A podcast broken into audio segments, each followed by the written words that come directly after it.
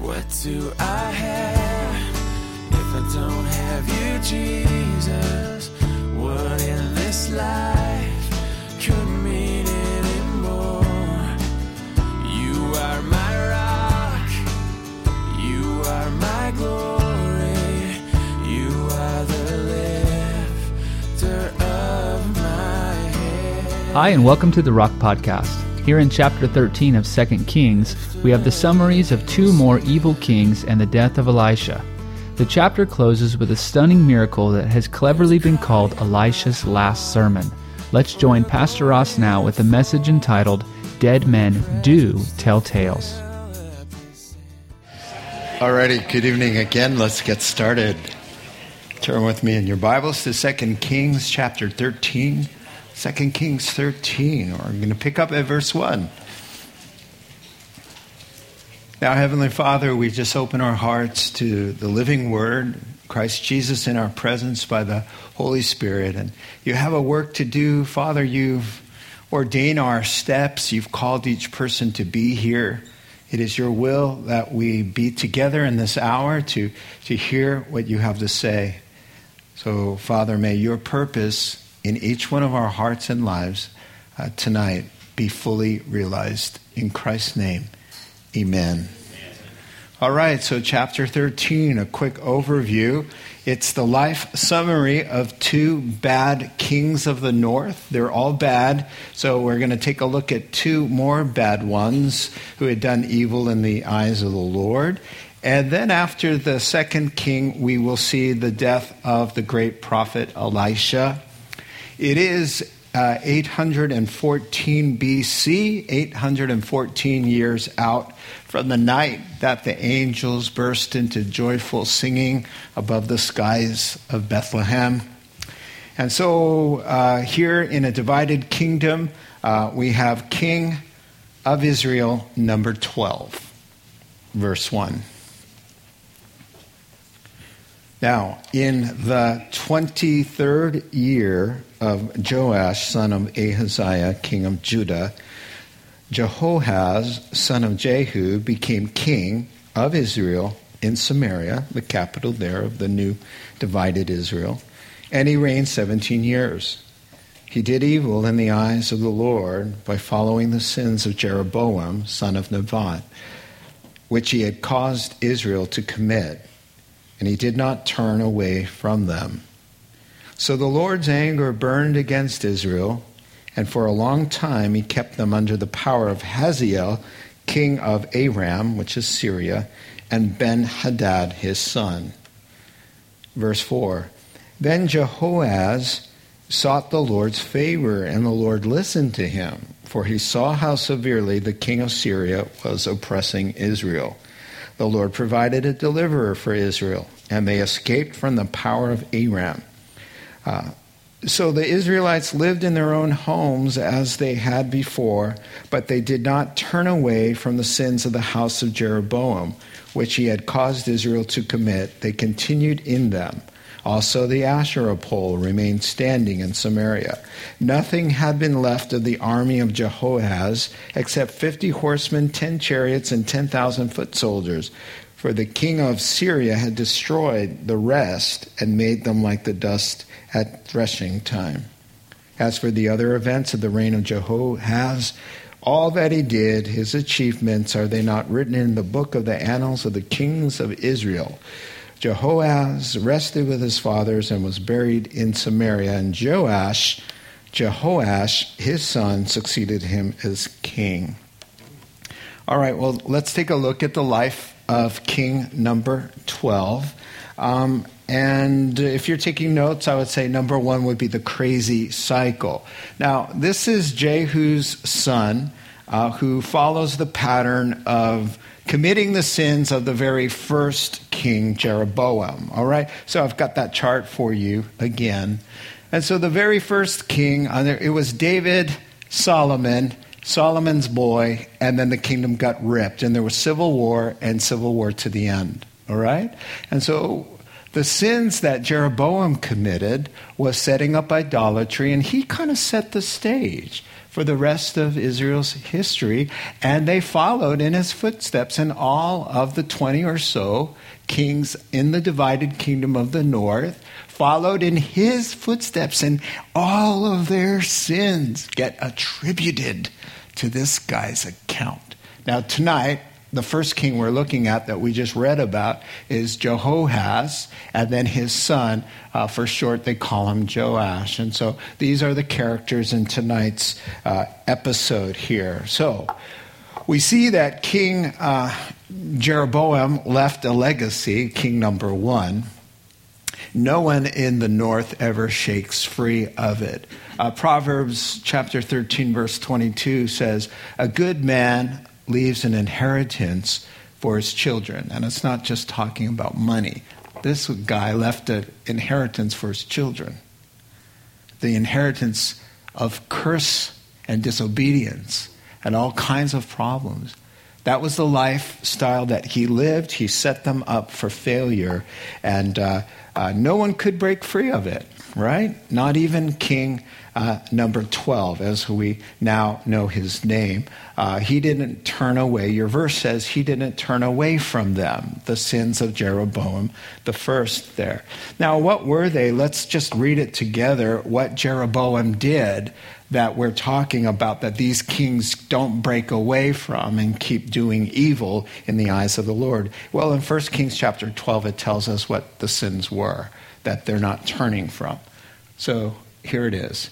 Jeroboam thought to himself, the kingdom had split, right? So Jeroboam's thinking to himself, the kingdom will now likely revert to the house of David.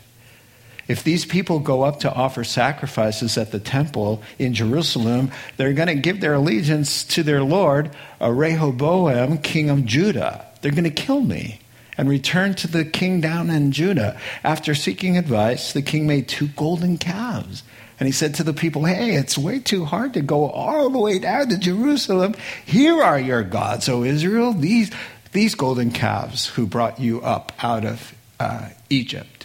And so once one he set up in Bethel, and the other he set up in Dan. So from the south to the north, you could go to worship the Lord through the golden calves. So it, it wasn't like a false religion, it was a false way to worship the true God a false way to worship the true God. See, they're worshiping the Lord, but they're using the golden calves. All right.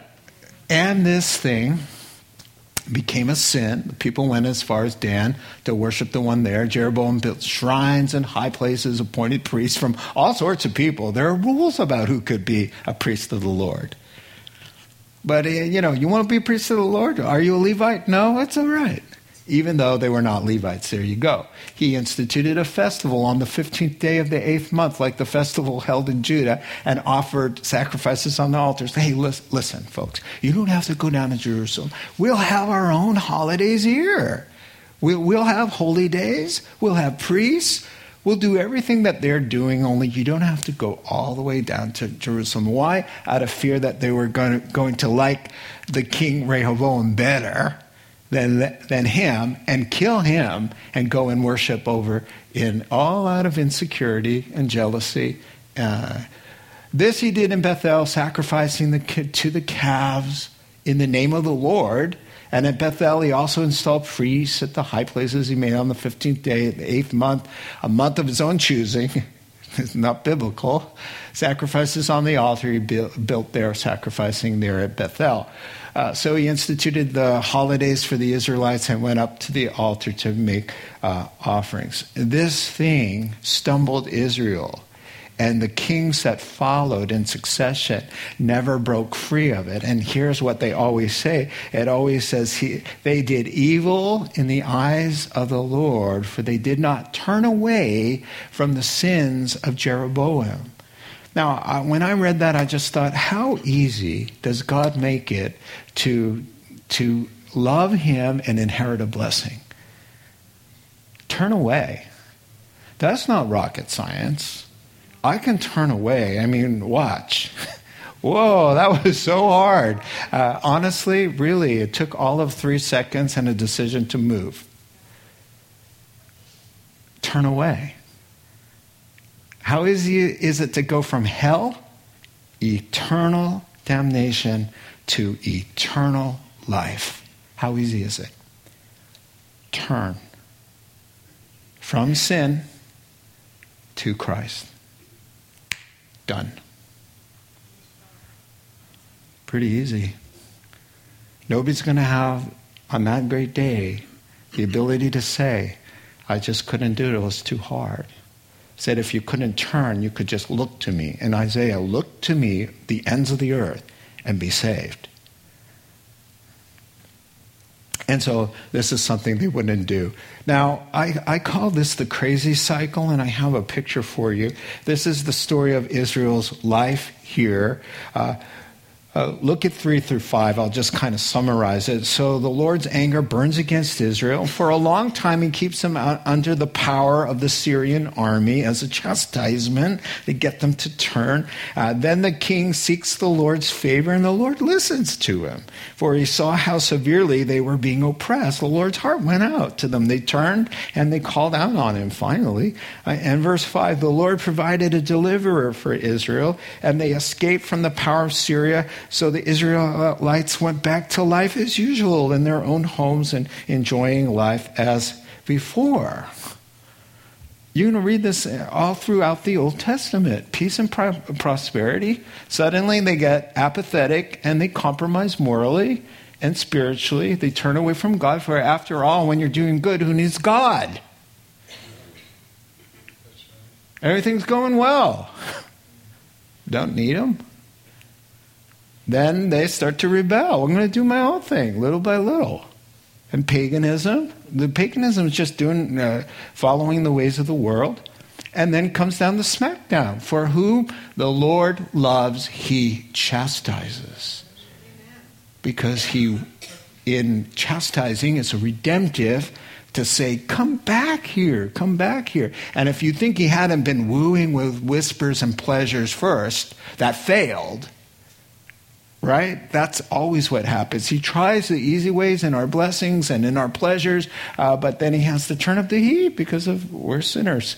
Famine, war, plagues, and uh, slavery. And then finally, it gets hot enough, and there's confession and repentance and crying out to God, and God hears and saves and restores. You just read it in these verses, but you will be reading it a lot all throughout the Old Testament. Uh, so I call it crisis Christianity eh, or the spiritual crazies. Um, it is when you live for God only when you're in trouble, and as soon as you're fine, it's sinning time. I liked it. I tried it. Kind of rhymes there. All right. God is sought and behavior is brought under uh, God's commands only under duress. And when the hardship is over, so is the walk with God, and the crazy cycle uh, begins. Now, I have another chart of just, this is just this, it's a, really a sine wave of some sort, uh, but it, it illustrates really the life of crisis Christianities or crisis uh, Hebrews. It doesn't matter. It's just this an entire roller coaster ride of your Christian life. It just doesn't look fun you never really get anywhere. You got your mountaintop experience, and then you come off, and then you go down to the valley, and then you know it's it's up and down, up and down. Disobedience and sin, oppression and pain comes, crying out to God, deliverance, and then reverting back. And always notice in the text it's then but, but the sinning went on. Now. Um, that's not the way it should be there's an arrow that goes up. And the way that it should be for Christians is always on the upward. Is this your life? You know, flat lines, flat lines in the ER Don't, don't bring good news to the patients or their families. So, flat line or a line that goes up and down, erratic like that, it's not healthy. Uh, a healthy Christian life, uh, as 2 Corinthians chapter 3 says, being transformed into his likeness with ever increasing glory, which comes from the Lord, who is uh, the Spirit. I love what Charles Spurgeon, British speaker, uh, preacher, I should say, of the 1800s there over in England, he says of this text Israel's repentance was only half hearted. They repented because they suffered. They repented because of the suffering rather than because of the sin. They went back to the sin after they escaped from the sorrow. Now, think about that. We're all kind of the same that way. Thank you for the arrow up. So, uh, so really, God needs to get sinning Israel back on track. Uh, he needs to get their attention. So there's this God inspired advance from Syria that comes in, and your text tells you that fifth, they were down to 50 mounted officers and 10 chariots and 10,000 foot soldiers. Uh, that's practically nothing when you're fighting another nation. You know, Ahaz could call up 2,000 chariots. They were down to 10. 10 chariots. And how did the Lord describe them after Syria brought the smackdown of God's chastisement? They were ground like dust after the grain has been threshed or, or uh, beat down like dust. And so, you know, some, some sinners out there are more stubborn than others. And so it took all of that disaster to get them to turn to the Lord.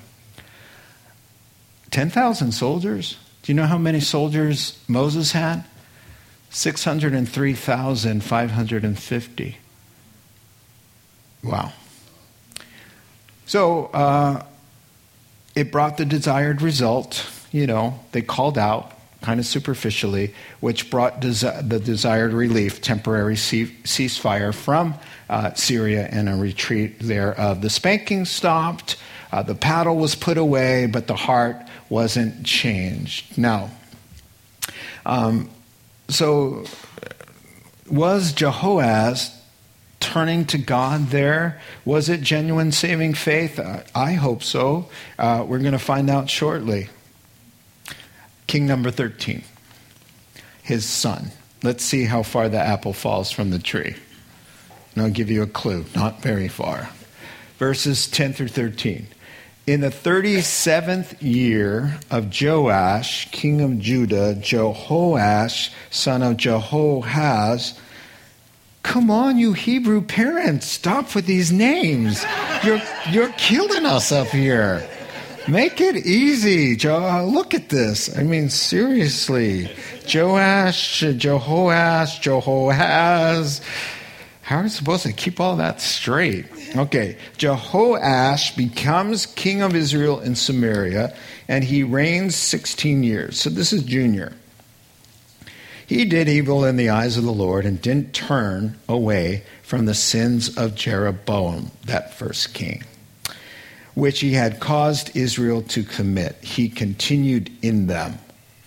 As for the other events of Jehoash, all he did and his achievements, including the war against Amaziah, king of Judah, aren't they written, written in the book of the annals of the kings of Israel? If you want more information about this guy's life, you know where to find it. Verse 13 Je- Jehoash rested with his fathers, and Jeroboam succeeded him. That will be Jeroboam 2. All right? And he's no better than one on the throne. Jehoash was buried in Samaria with the kings of Israel. Okay. So we had number one, the crazy cycle, and here number two, Junior. Now, uh, I would call this the legacy of death. The legacy of death.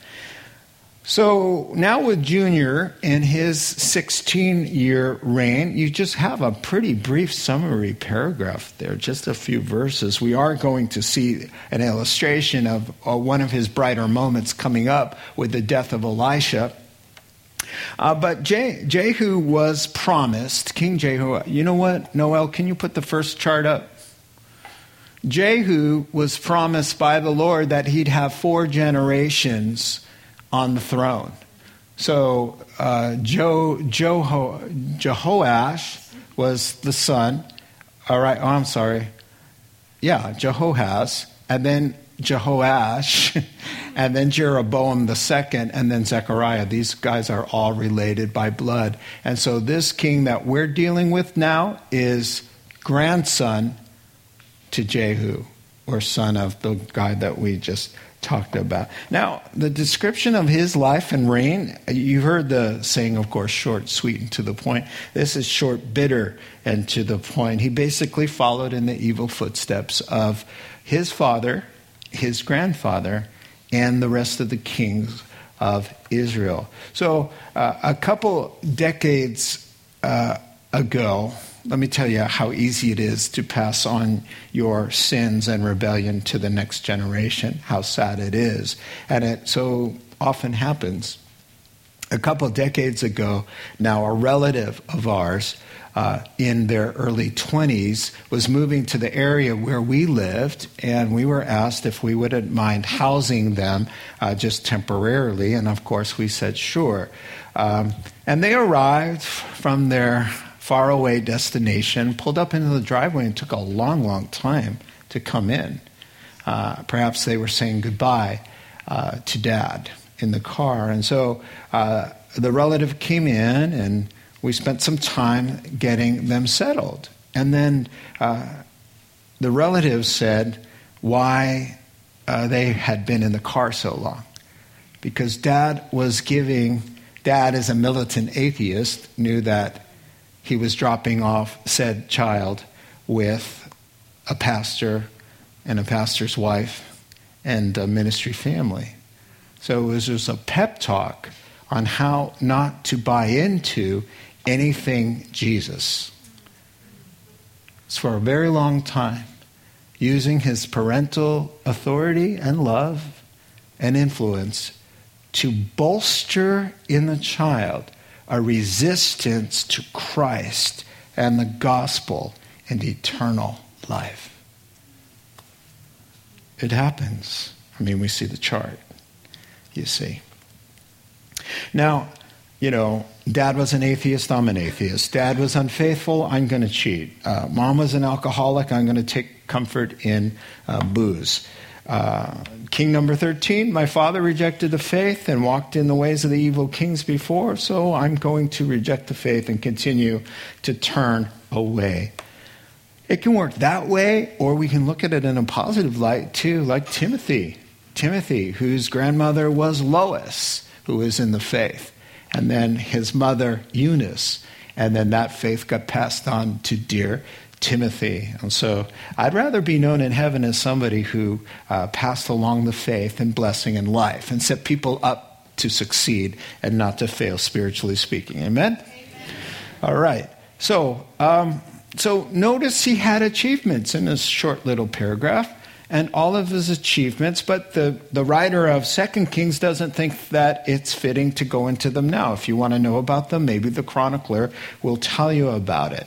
Why does he say that? He says, uh, one writer wrote this about uh, this whole idea. Achievements in the lives of those who align themselves with evil, whose lives are characterized by godlessness and unbelief, in the end, any achievement will count for nothing. And so you have, here's this guy, the Lord just told us, he did evil in the eyes of the Lord all his life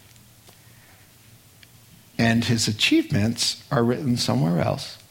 Well, so what are you talking about? He had achievements. He had achievements. King number 13, you know, he had a lot of achievements, uh, but they didn't matter because he was not godly. So let's continue, verse 14. Now, Elisha was suffering from an illness from which he died. Jehoash, king of Israel, this junior, went down to see him and wept over him. My father, my father, he cried. The chariots and horsemen of Israel. Elisha said, Get a bow and some arrows. And he did so. Take the bow in your hands, he said to the king of Israel. When he had taken it, Elisha put his hands on the king's hands. Open the east window, he said. And he opened it. Shoot, Elisha said. And he, and he shot. The Lord's arrow of victory, the arrow of victory over Aram over Syria, Elisha declared. You will completely destroy the Syrians at a place called Aphek. Then he said, Take the arrows, and the king took them. Elisha told him, Strike the ground. He struck it three times and stopped. The man of God was angry with him and said, You should have struck the ground five or six times, then you would have defeated Aram and completely destroyed it, but now you will defeat it only three times. Okay, that's interesting. Let's talk about that. First, we had the crazy cycle, then the legacy of death. And now, number three, the opportunity for faith. The opportunity for faith. And I believe that every single person will get that opportunity uh, to come to know the Lord. And God sets us up in moments where we come close to that and have to decide. Okay, so here in the text, Elisha is dying. It happens. You know, a new statistic is in 10 out of 10 of us have to die. Uh, but except 1 Corinthians chapter 15 and verse 51. What does it say? Paul says, speaking by the Holy Spirit, Listen, I'm going to tell you a mystery. We're not all going to die, but in a moment, a trumpet will sound and a twinkling of an eye, and we shall be changed and caught up to the presence of the Lord. So we're not all going to die, but uh, we are headed in that general direction unless the rapture happens.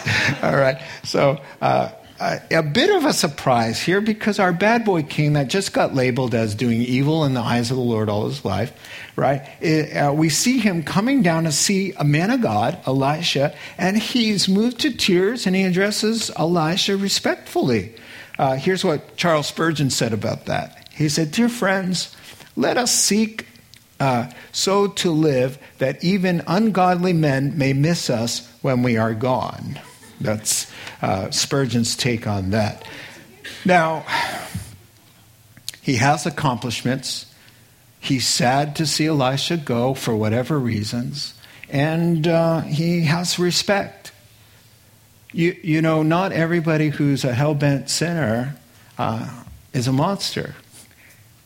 Nice people perish. Good people don't go to heaven and bad people go to hell. It's saved people go to heaven and unsaved people go to hell because Jesus said, You are all evil. We get into our minds that good people still go and bad people uh, do not. And so here's a, here's a bad person who has some good characteristics. I hope you understand that we need to be evangelizing nice people. Nice people who reject Jesus are doing it passive aggressively to him and just uh, cutting him out by ignoring him. I wish you were dead. I'm not going to say anything to you. I'm going to pretend like you were. And so here, pretty nice people are going to go down. So you know what? He cries when he sees he's at Elisha's deathbed. He's a bad guy, but he's crying and using respectful terms.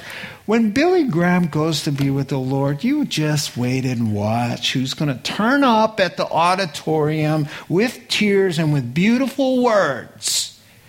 And they don't know the God that he served. You just watch. You'll see. Lots of people saying lots of nice things and have great tears about all kinds of things. It doesn't mean anything. In this case, the guy's evil, does evil in the eyes of the Lord, doesn't know the Lord, but somehow he goes to see Elisha. So what's that about? And he says, My father, my father, the chariots and horsemen of Israel. Well, interesting.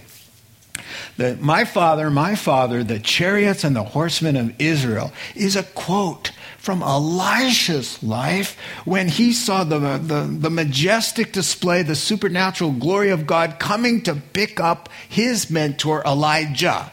When he saw that, Elisha, who's sick, he said several chapters ago, My father, my father, the chariots and the horsemen of Israel. He's saying that. So this guy's repeating what he knows to be the truth about Elisha's own life. In other words, he's saying, he's saying, hey man, whoa, now it's time for you to go. But I notice a few things about that. Number one, unbelievers know way more than they ever let on to knowing. How do you know this story? How do you know about the glorious chariots that came down to get his mentor? How do you know the exact line? They know. They you think that's all he knows? This bad boy, Junior King, who lived uh, his whole life against the Lord, he knows all about Moses. He knows about the Ten Commandments. He knows about the Exodus out of Egypt. He knows about the ten plagues. When Joshua and the uh, uh, goes into uh, Jericho and the spies talk to Rahab, Rahab hides the spies, and what does she say? She's a Canaanite prostitute. And what does she say? She says, Hey, I'm hiding you because we have heard all about the Lord and how he dried up the, the sea and let you guys go through in the pillar of fire and how he killed Og and the king of Bashan and the other king as well. We've heard about the Lord. And she's naming names and places. She's a prostitute behind the walls of a pagan city and she's heard all about the Lord. And so is this guy. They know. They know. And with that knowledge, they are responsible. Rahab got the knowledge and she acted on it. This guy has the knowledge. My father, my father, the chariots of horsemen, just like you said back now, now it's time for you to go. And why is he crying? He's sad because he thinks that as the mascot, the spiritual mascot of Israel, is taken away with Syria breathing down Israel's throat and his neck, too. He thinks, well, God's favor surely is going to pass because this guy's dying, right? Because that's his faith. You know, the blessing is, uh, he knows Elisha's the real deal. So he's weeping. He's weeping. Well, who knows really why, but He's weeping probably because he knows he's not going to have God's favor like he used to if Elisha is not around. So the Lord's going to use this occasion to attempt to increase Joash's slim faith. And here's this thing with the bows. And so Elisha knows Joash is afraid of Syria. And he's come to him uh, to say goodbye and really to ask for some help or a blessing, I think. So even while Elisha's dying, he's thinking of encouraging somebody else. And so here's what he says He says, Pick up a bow. So he picks up a bow. And in verse 15, Elisha puts his hands on top of the king's hands. And um, he's saying, Hey, we're going to have a living parable here. I want you to catch on. We're doing some, I'm trying to talk to you in spiritual talk. I want you to have a little bit of faith. I'm trying to elicit a faith out of you that will hopefully put you right with God. And so let's see if Jehoash can get it. So he, he aims out the window, open up the window, aim to the east where Syria is invading. And uh, in verse 17, uh, we get this explanation uh, it's the Lord's victory. Joash, we're going to fire arrows towards Syria. And he says it's the Lord's victory. Very, very important. It's the Lord's victory. It's not your victory. But if you align yourself with the Lord and the Lord's victory, you will succeed because of the Lord. You see, it's just beautiful here. And in fact, he says that the very place of the victory will be Aphek. It's a strategic site in between Damascus and Samaria. So uh, and where Ahab defeated Syria once before, and so it's a famous location. Uh, so here's the, the promise is victory in the Lord. Now I want you to act on it. So here's the faith part. He says, strike the ground. In Hebrew, it can mean just fire randomly at any target and the arrow will strike the ground. So he opens the window and he says, he has a quiver, and there are usually six in a quiver.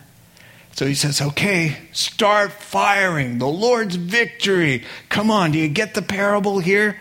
And so he fires three times and he goes, I'm done with this charade, okay? The, you left arrows in there, man.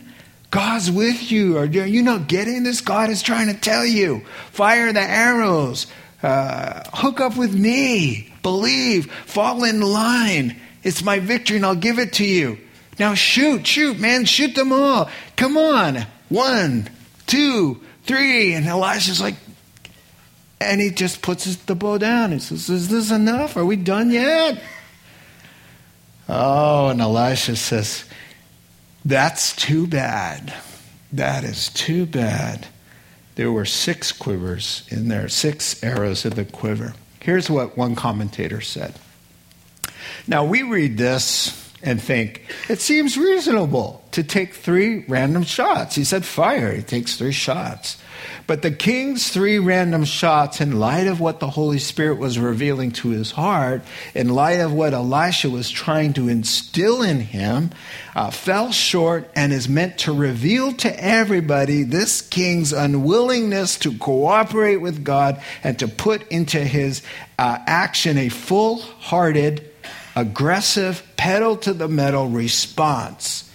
There are three shooters all over Christendom, a feeble attempt in the things of God without a wholehearted commitment to follow through to the bitter end. And his three shooter response made Elisha sad. Three is half a six, half hearted, half hearted response. He was like, You should have kept going, man. This is your attitude your lack of faith. You rolled your eyes, you put it down. You knew you were supposed to just go for this, go with this, believe, trust. Your hesitancy will cause you to forfeit future victories, you know? Partial cooperation with God is going to get you partial results. So keep shooting, keep shooting. Us. Keep shooting.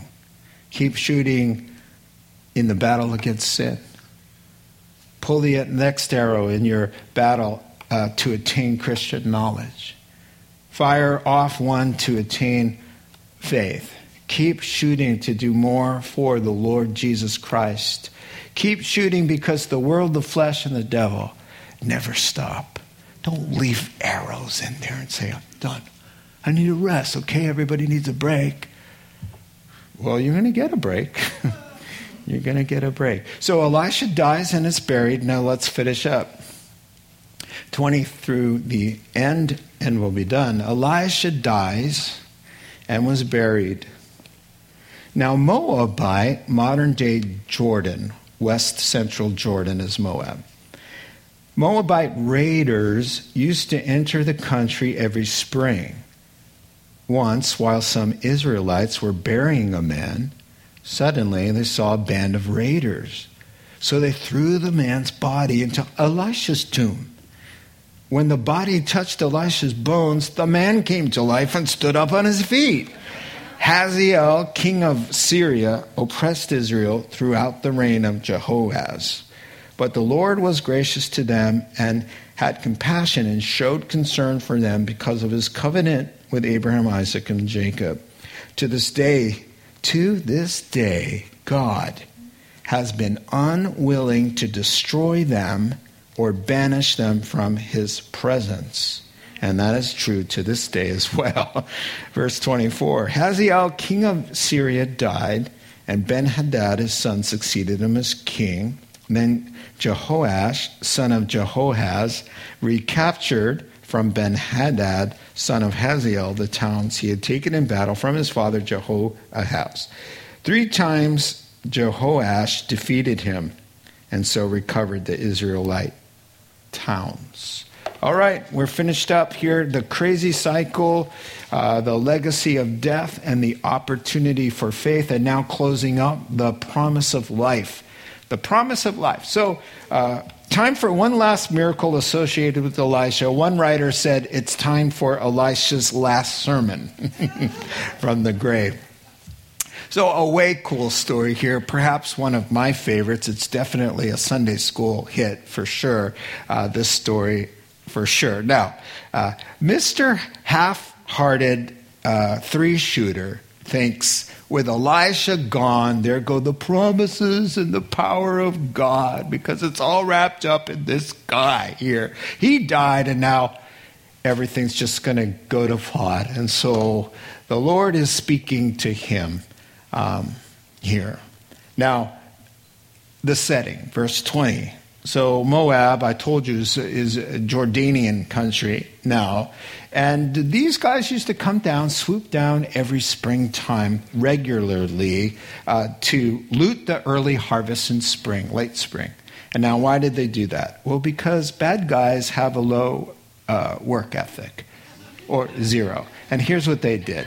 okay? Israelite, the Israelites would plant and nurture and till and fertilize and work and grow and water and till and all and prune and do all of the hard work. And then they would harvest it.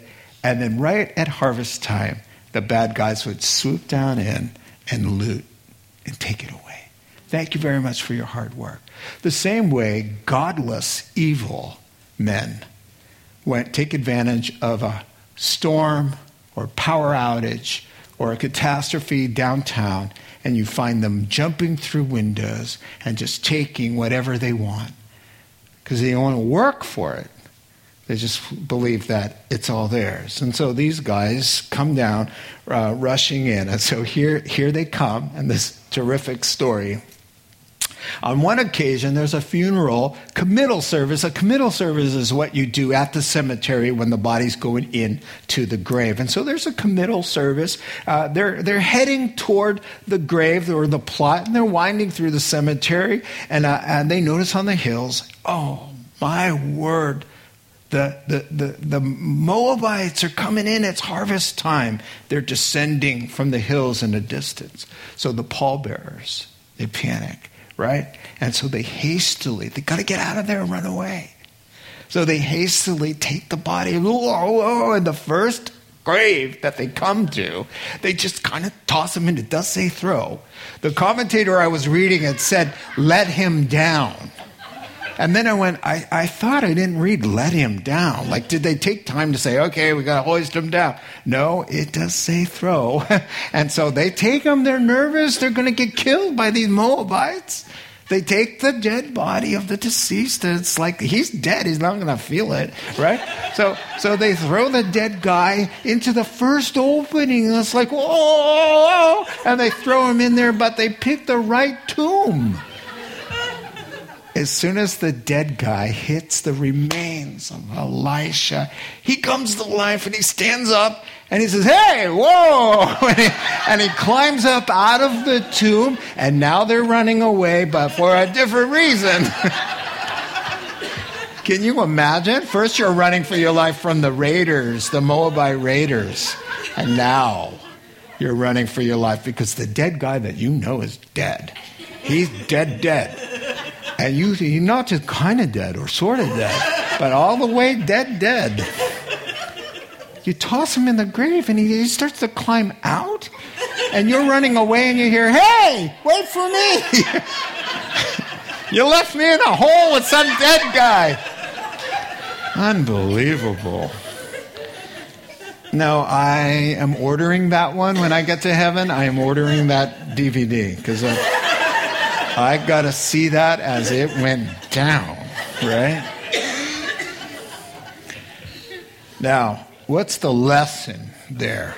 Because Elisha's preaching a sermon even though he's dead, you know. The lesson here, Mr. Three Arrows.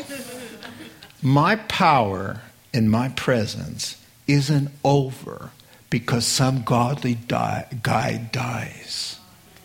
Right? Let's do this, Joash. God speaking. You see what I can do? I'm still here. I'm still powerful. I'm still alive. The God who can restore life to the dead can restore you. I'm still with you guys, even though the prophet is gone. Put your faith and trust in me, the God of this dead man is powerful. So grandma disappears off the scene, or your godly mother, or your godly father. God's still going to keep his promises, especially as you touch the words and the heart and the heartbeat of what that person who's now deceased was all about, right? In other words, let me put it this way anyone who comes in contact with the dead prophets, even today, can experience the same resurrection, right? Those guys are dead, right? But their words, you come in contact with those dead guys, contact with faith in your heart. When you hear their words, here are some of them. These dead guys, there's a whole list of them. Isaiah died 700 years before Jesus came. Turn to me and be saved, all you the ends of the earth, for I'm God, there's no other.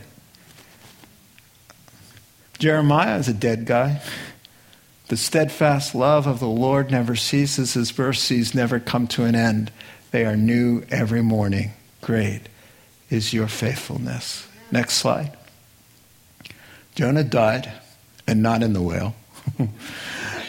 those who cling, those from within the whale, this part of his prayer in chapter 2.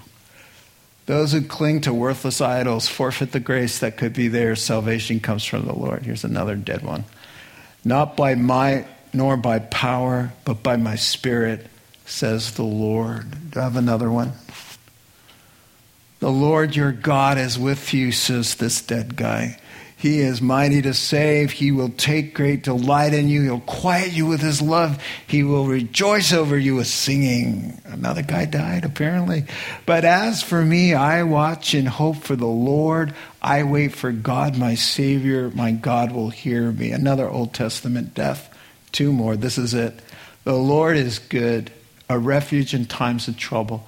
He cares for those who trust in him. This is what the Lord says to the house of Israel Seek me and live.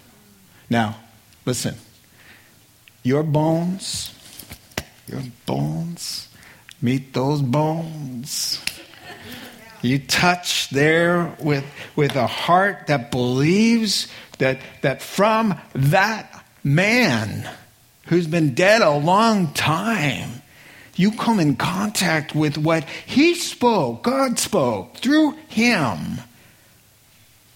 This is, these are his words, Amos' words. God didn't violate his free will. This guy lived and he breathed and lived this message and he said it. If you come in contact, you get thrown into that grave, man, you're going to come up. You're going to be resurrected today. Let us give ear full hearted. I'm thinking of something silly, but I'm going to tell you anyway. Disneyland, Jordan and I, we love to go to Disneyland. We go try to go once a year. And our favorite ride is Pirates. And uh, when you're coming up right there in the beginning, there's some fog or mist, and there's uh, a pirate being projected on there, and he says over and over again, Dead men tell no tales. Uh, and you're getting closer and closer. Dead men tell no tales. I love that one. And then you always have to reach up and try to see what is that, you know? Uh, oh, contraire. Dead men do tell tales. and if your heart with faith touches any part of that tale, it's a tale that breathes life to the heart, and that truth will set that heart free. Let's pray together. Oh, Heavenly Father, we thank you for these dead men who, even though they're dead, yet they live on and they live today and are alive and speak in the presence of the Lord because they believe. And through them, your living word comes and touches us and makes us alive. We thank you so much for your great love. Now, touch our hearts, seal these truths up deep inside of us, and help us to understand them as we uh, think about your wonderful love. In Jesus' name, amen. Let's stand together, closing song. And of course, the promise that we will all rise applies to every human being. Everybody's going to rise. The only thing that's going to be different is the facial expression on Jesus' face when we all rise. Amen. One of love and acceptance to those who believed, and a, stern look for those who did not. Uh, let me share with you the four one liners that I took away uh, from, from tonight's chapter. Number one, stop the crazy cycle of crisis Christianity by walking with God every day and being fully committed to Him in the good times and the bad times alike. Number two, leave a legacy of life by turning from sin and obeying God's commands by living a life that inspires others to turn from sin and to obey God. Number three, avoid being a three shooter by being filled with God's Spirit and loving Him with all your heart, mind, soul, and strength. And lastly, number four, dead men do tell tales, tales of truth that bring life to those with ears to hear. Amen. Let's pray together. So, Lord, we just commit ourselves to your care. It's all about your grace. May you stir in our hearts a desire to turn from evil, to turn away from not from what's not right, and to embrace and to turn to God, our Savior, who loves us so very much. Help us to cooperate with you all the days of our lives. In Christ's name, amen. Amen. Don't forget to keep the team in Africa in your prayers. Amen. And we'll see you in a couple weeks from now. God bless you. You have been listening to the Rock Podcast. Our regular services are held on Wednesday nights at 7 p.m. and Sunday mornings at 8:30 and 10:30 a.m. in Santa Rosa, California. If you would like to learn more, please visit our website at calvarytherock.org.